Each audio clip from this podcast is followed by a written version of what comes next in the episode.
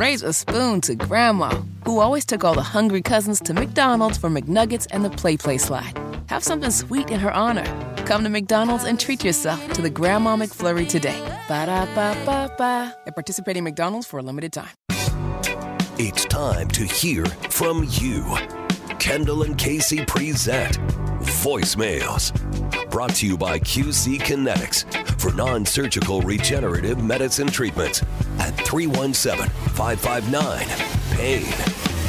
I'm so sorry you have just reached my answering machine. It is 1033 with Kendall and Casey on 93 WIBC, and it's time to hear from you. Rob has done a fantastic job of going through all the voicemails and listening to you and pulling together the cream of the crop, the best of the best. And what do we have on tap today? All right, so we are all in on letting people know when the school board meetings are now, especially if there is bull crap for people to address and discuss. And one of the uh, yes. Tonight in Plainfield, yes, right? tonight here in Plainfield. Uh, of course, you may recall the uh, Plainfield assistant, I believe it was the assistant superintendent, one of the many administrators across the state that uh, caught on camera saying we do the CRT and the SEL and the, the DEI and we hide it and we manipulate it. And I think they were planning a white privilege walk of some sort out there in Plainfield, she said. Yeah, she's the one who said she likes to work under the radar. Yes. And when you throw out the white privilege walk, there's no misinterpretation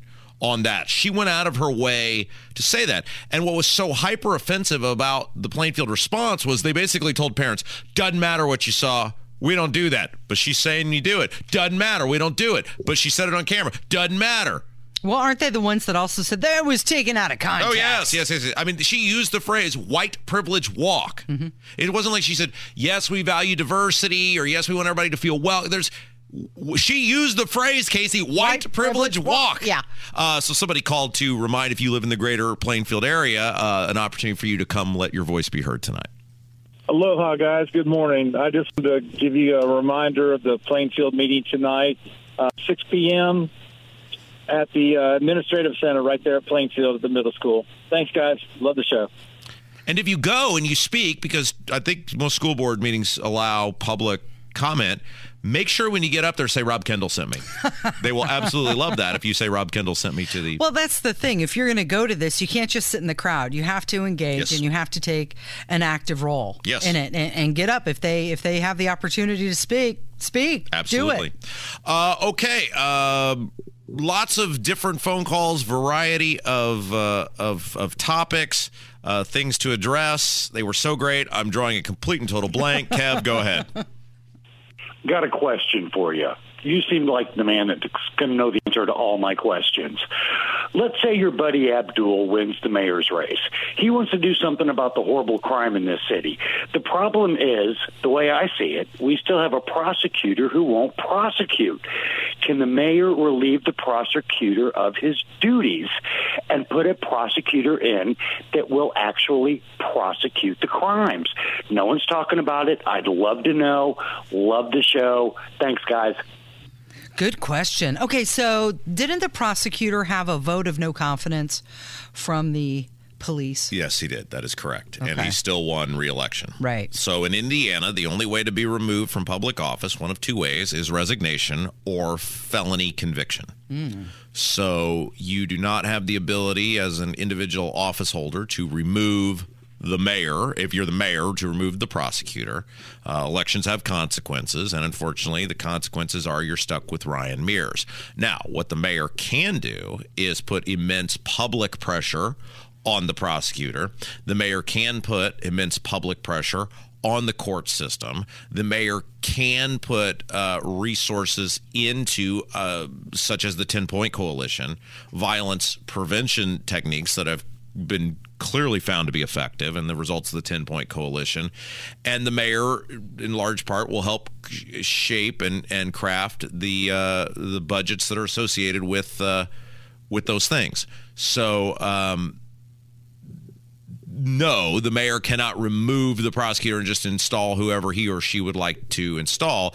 But there are many ways in which the mayor will impact public safety. Okay, so whoever wins, whether it's Abdul or Jefferson Shreve or Boss hog said again. Well, they have to get along with a prosecutor or not. Well- make their life very difficult. the, the the I was having this conversation with somebody over the weekend who is uh, running for public office. They have won their primary based on the fact that they have no competition. They're new to the game. Hey, I'll say his name because he's a big fan of the show, and we took a picture together. His name is Glenn Adams, and he's a great guy. And he asked to meet with me because he recognizes the little utopia that I live in over there on the west side is nothing but a bunch of warehouses and single family homes, and it looks like trash and it sucks. And he said, "What do we got to do to fix this?" And you know, one of the things that I was talking to him about is the power of the office itself. And when I jump these lawmakers' asses, whether it's Lucas or the Tesla guy or whoever, I don't expect that they're going to be able to wave a magic wand and make something happen. But the office itself has immense power, whether it is a state rep, state senator, city council, mayor, governor, the office itself in the community or the office in which you hold, you have the ability to draw attention to things that are happening and and let the public know, which will hopefully then lead to the public engaging other elected officials to do things that will fix the issue in question. So when I jump these guys' asses about property taxes and not doing anything, or about not doing anything about the governor, I don't expect that they're going to just go down there and wag their finger and something's going to happen. But nobody's doing anything. Nobody's shining any spotlight. Nobody's holding any press conferences. Nobody's having hosting any rallies. You're not trying at all. That's what I'm getting up your backside about is the complete total lack of effort from anyone to even try to accomplish something. So hopefully the mayor on the Republican side, because there's only men running, it's a he. If it's Robin Shackleford, uh, it's a she on the Democrat side. Will use that office, that bully pulpit, to call them out for Exactly. a little bit of accountability. Yes, absolutely. Yeah. Uh, again, I'm just drawing a complete blank. Uh, this is a Rick Perry. Well, oops I asked moment you here. what they were should about, and told you, said you'll it'll be a surprise sh- for you. I should have so told I don't you. know either. Kev, surprise me. Wow me. uh, Republicans just passed or, or are about to pass a bill that would ban trans women from competing in women's sports. Uh, personally, I'm not impressed with that yet because it's easy for them to do that while they know the bill's not going to go anywhere. I mean, Chuck Schumer's not going to put it to a vote, let alone it's not going to pass. Um, it's similar to what they did with Obamacare. They kept putting out different bills and, and passing them, knowing they wouldn't go anywhere. But then when the time came to actually to where they you know, had the House, they had the Senate, and the presidency, they couldn't get it done uh, because half of the people who say, "Oh yeah, I'm for getting rid of Obamacare," weren't really in, in favor of getting rid of it, like John McCain. So I'd be curious to see if they put a bill like this up if. Say Trump or DeSantis gets in the White House and they keep control of the House and they take control of the Senate. I'd be curious to see if a bill like this gets put up for a vote. Right. Like, do they really mean it? Or is this just symbolic? It does feel very symbolic right now, but it is only also for federally funded schools. So it's not every school. Well, but he hits to the bigger point, which is the Republicans are not serious people. They don't actually want to make the changes they tell you. That's why when they have the power to make changes, they don't. He's spot on. The Obamacare thing is was the most. If if you if you were still in with the Republican Party after the Obamacare thing, I got a plot of swampland somewhere that I want to sell you at a reasonable price because they campaigned on that for eight years, Casey for eight, well, seven years. And then they finally had the opportunity to do something about it. And folded. And they did nothing because they don't want to actually fix it because Republicans, just like Democrats, are addicted to legalized vote buying. They're addicted to air quote free stuff. And the difference is at least the Democrats are honest about what they want to do and what and how they use your money.